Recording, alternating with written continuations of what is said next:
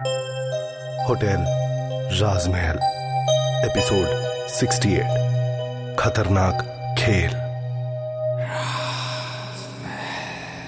दिव्या विशाल को साफ़ साफ़ बता देती है कि अगर उसने उस निकिता की तरफ़ नज़र डाली तो वो उसकी आँखें नोच लेगी।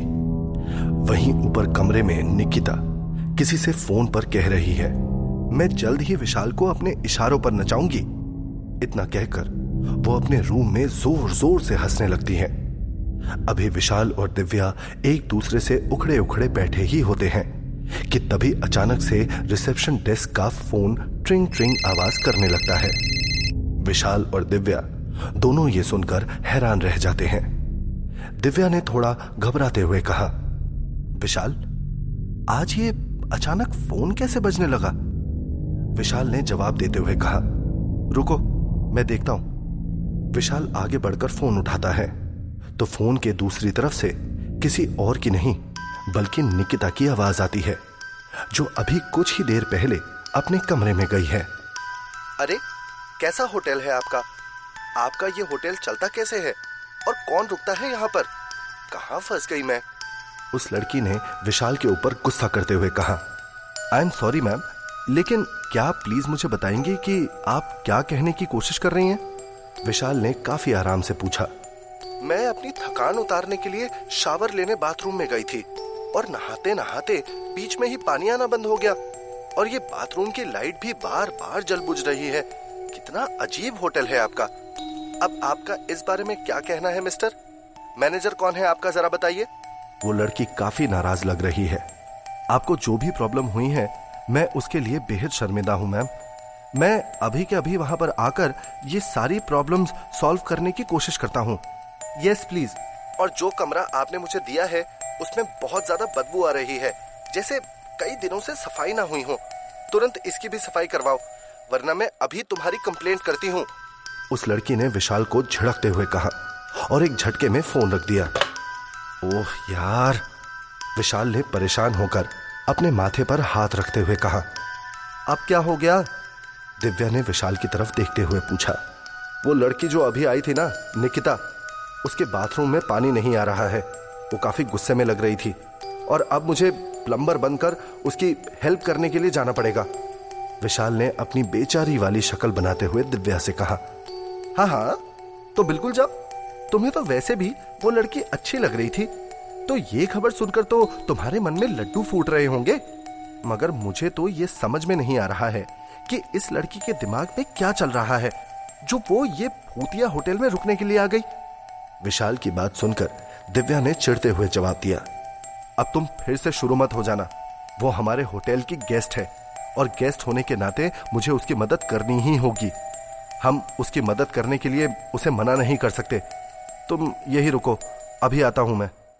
इतना कहकर विशाल वहाँ से जाने लगता है और दिव्या अपनी मायूस आँखों के साथ उसे खुद से दूर जाते हुए देखती रह जाती है तभी विशाल के कान में मुरली फुसफुसाता है इस दिव्या को देखकर मुझे मेरी बीवी की याद आ गई वो भी मुझ पर इसी तरह से शक किया करती थी ये सुनते ही बंसी ने हँसते हुए विशाल के कान में कहा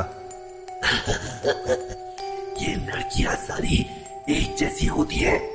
एक वक्त के बाद ये चुड़ैल बन जाती हैं। विशाल ने चिल्लाते हुए कहा एक तो मैं वैसे ही परेशान हूँ और तुम दोनों मुझे बेकार तंग कर रहे हो।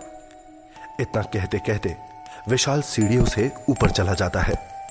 दिव्या उसे रोकना चाहती है और उसे कहना चाहती है कि वो उस लड़की के पास ना जाए मगर वो चाहकर भी ऐसा नहीं कर सकती। ना जाने क्यों दिव्या को वहाँ कुछ अजीब महसूस हो रहा होता है। विशाल के जाते ही दिव्या अकेली रिसेप्शन डेस्क पर बैठी होती है।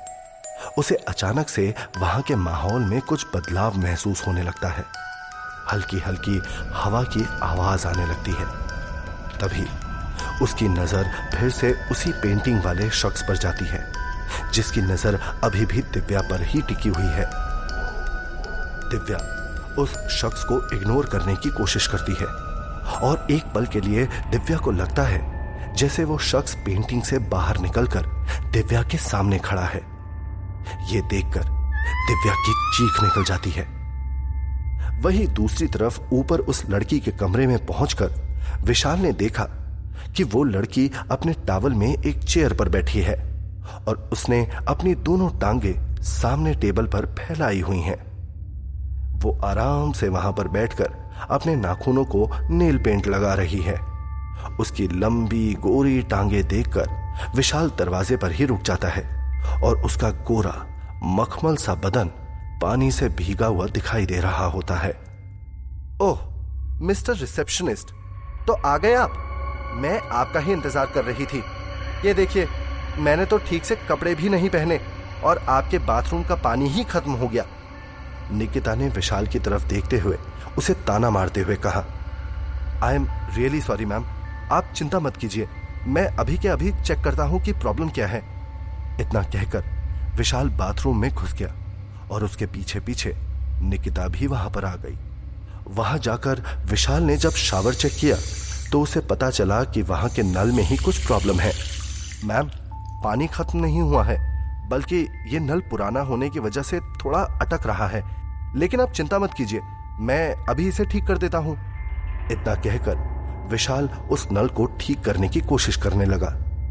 विशाल अपनी सारी ताकत लगाकर उस नल को खोलने की कोशिश कर रहा है कि तभी अचानक से ऊपर शावर से पानी आने लगता है और वो दोनों उस पानी की वजह से भीग जाते हैं।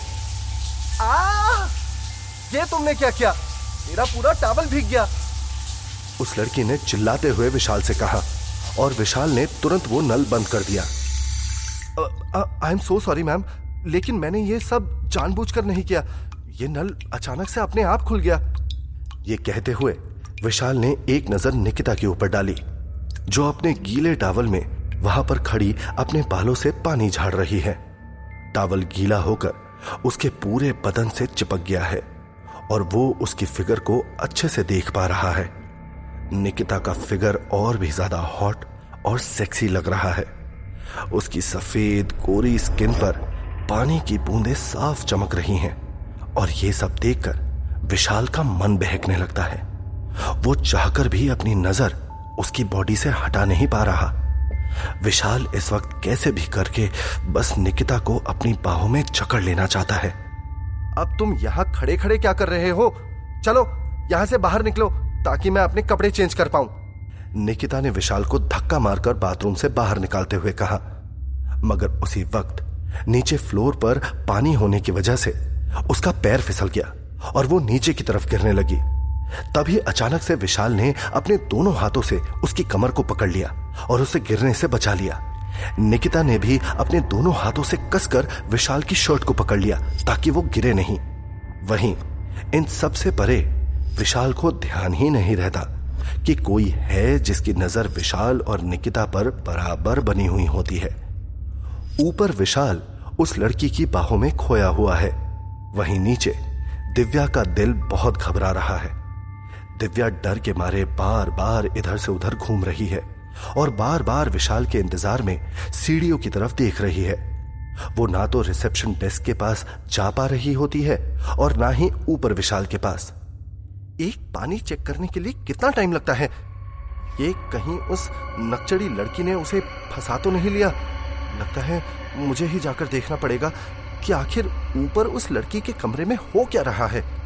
दिव्या ने खुद से ही कहा, दिव्या, अभी नाराज़ होती हुई सीढ़ियों की तरफ़ बढ़ ही रही है कि तभी अचानक से पूरे होटल राजमहल की लाइट्स एक साथ जलने बुझने लगती है। दिव्या हैरानी से चारों तरफ़ देखने लगती है, मगर उसे कुछ भी समझ में नहीं आता।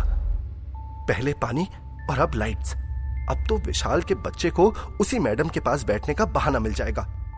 दिव्या ने गुस्से में बड़बड़ाते हुए कहा, लेकिन दिव्या को अभी इस बात का अंदाज़ा नहीं है कि उसके साथ होटल राजमहल में आगे होने क्या वाला है।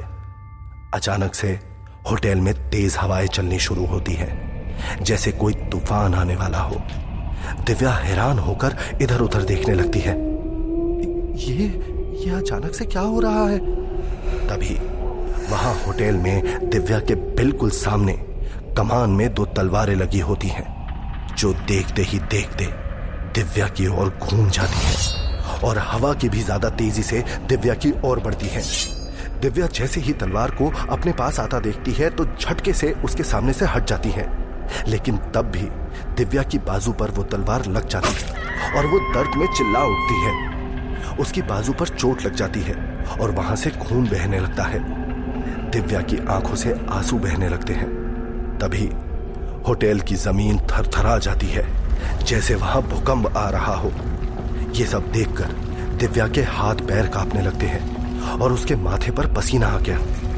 अब उसकी सीढ़ियों से ऊपर जाने की हिम्मत भी नहीं हो रही, मगर वो नीचे मुड़कर रिसेप्शन डेस्क पर भी नहीं जाना चाहती है। उसने तुरंत घबराकर ऊपर की तरफ़ देखा और चिल्लाते हुए कहा, विशाल! विशाल! कहा हो तुम? देखो तुम्हें पता है ना कि मुझे अकेले में कितना डर लगता है। तो प्लीज़ ज़्यादा देर मत करो। जल्दी यहाँ आ जाओ। प्लीज़ लेकिन दिव्या की आवाज़ तो जैसे आज विशाल के कानों तक पहुँच ही नहीं रही होती है। होटल राजमहल का बिगड़ता खौफनाक मंजर देख देख कर दिव्या का डर और भी ज़्यादा बढ़ जाता है। वो कसकर सीढ़ियों की रेलिंग पकड़ लेती है। दिव्या। तभी दिव्या को ऐसा महसूस होता है जैसे किसी ने उसके कानों के पास आकर फुसफुसाते हुए उसका नाम लिया हो। किसी के सांसों की छुअन दिव्या को अपने कंधों पर महसूस होती है, जिस वजह से दिव्या के रोंगटे खड़े हो जाते हैं और अपना नाम सुनते ही दिव्या की रूह काँप जाती है और दिव्या हिम्मत जुटाते हुए एक झटके से पीछे मुड़कर देखती है, मगर उसे दूर तक वहाँ कोई नज़र नहीं आता। कौन कौन है वहाँ पर? दिव्या घबराई आवाज़ में उसी तरफ़ देखकर पूछती है मगर फिर भी कोई जवाब नहीं देता। दिव्या अपने माथे से पसीने की बूंदों को साफ़ करती है और एक गहरी सांस लेकर एक बार फिर सीढ़ियों से ऊपर जाने की कोशिश करती है। तभी दिव्या को महसूस होता है कि कोई वहाँ उसके पीछे खड़ा उसे ही घूर रहा है। दिव्या खुद को शांत करती हुई पीछे मुड़ती है। तो उसे अपने सामने एक लंबे बालों वाली लड़की नज़र आती है। उस लड़की का पूरा जिस्म बुरी तरह से झुलसा हुआ है। उस लड़की के पूरे शरीर पर लटकती हुई चमड़ी साफ़ नज़र आ रही है और उसकी बॉडी से जगह जगह से खून बह रहा है। आँखें तो जैसे बस काला निशान है। और होठ एक जगह से पूरे कान तक कटे हुए हैं। उस लड़की के शरीर से गिरता खून नीचे टपक टपक कर ज़मीन को तालाब में बदलता जा रहा है। जैसे ही वो लड़की दिव्या के सामने आई, उसी वक्त पूरे होटल राजमहल में गहरा सन्नाटा फैल गया और सारी आवाज़ें बिल्कुल बंद हो गई। लेकिन उस लड़की की डरावनी सांसों की आवाज़ दिव्या के कानों में सुई की तरह चुभ रही है। होटल के हॉल में उस लड़की के शरीर से खून के टपकने की आवाज़ और दिव्या के तेज होती हुई सांसों की आवाज़ बुरी तरह से गूंज रही है। उस लड़की को अचानक से इस तरह अपने सामने देखकर दिव्या के रोंगटे खड़े हो जाते हैं और उसके पूरे शरीर में एक सिहरन दौड़ जाती है। वो इस वक्त इतनी घबराई हुई है कि उसके मुँह से एक भी शब्द नहीं निकल रहा। अचानक से वो लड़की अपने खून से सने हुए हाथ दिव्या की तरफ़ बढ़ाने लगती है। मगर ये देखकर डर से दिव्या अपना बैलेंस खो बैठती है और चिल्लाती हुई लुढ़कते हुए सीढ़ियों से नीचे गिर जाती है। दर्द और घबराहट की वजह से उसका पूरा शरीर कांपने लगता है और दिव्या की आँखों में आँसू आ जाते हैं। लेकिन दिव्या की नज़र सबसे पहले उस भयानक दिखने वाली लड़की की तरफ़ जाती है। लेकिन दिव्या को अब उस जगह पर कोई नहीं दिखाई देता। तभी दिव्या को अपने सर पर तेज दर्द का एहसास होता है। दिव्या खुद को संभाल कर ज़मीन पर उठकर बैठती हुई अपने सर पर हाथ रख लेती है, जहाँ पर उसे काफ़ी चोट लगी है और रोते हुए चिल्लाने लगती है। विशाल, कहा हो तुम? प्लीज़ यहाँ आ जाओ। प्लीज़ मेरी मदद करो। वरना ये आत्माएँ आज मुझे मार डालेंगी। विशाल! विशाल! दिव्या के इतना चीखते ही फिर से तेज हवाएँ चलने लगी और बहुत सारे लोगों की आवाज़ें आने लगी।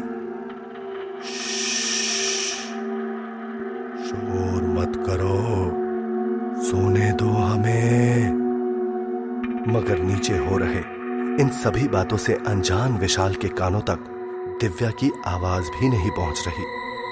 दिव्या को अपने कान में किसी के फुसफुसाने की आवाज़ आती है। विशाल तुम्हें बचाने नहीं आएगा। दिव्या जैसे ही डरकर उस तरफ़ देखती है तभी उसे अपने दूसरे कान में आवाज़ आती है। आज तुम्हारा खेल खत्म दिव्या। ये सुनते ही दिव्या के पूरे शरीर के रोंगटे खड़े हो जाते हैं।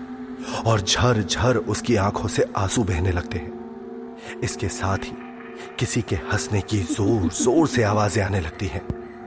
अगले ही पल दिव्या को वही लड़की अपने सामने दिखाई देती है और उसके खून से सने हाथ इतनी दूर से भी लंबे होते हुए दिव्या के गले तक पहुँच जाते हैं और दिव्या का दम घुटने लगता है।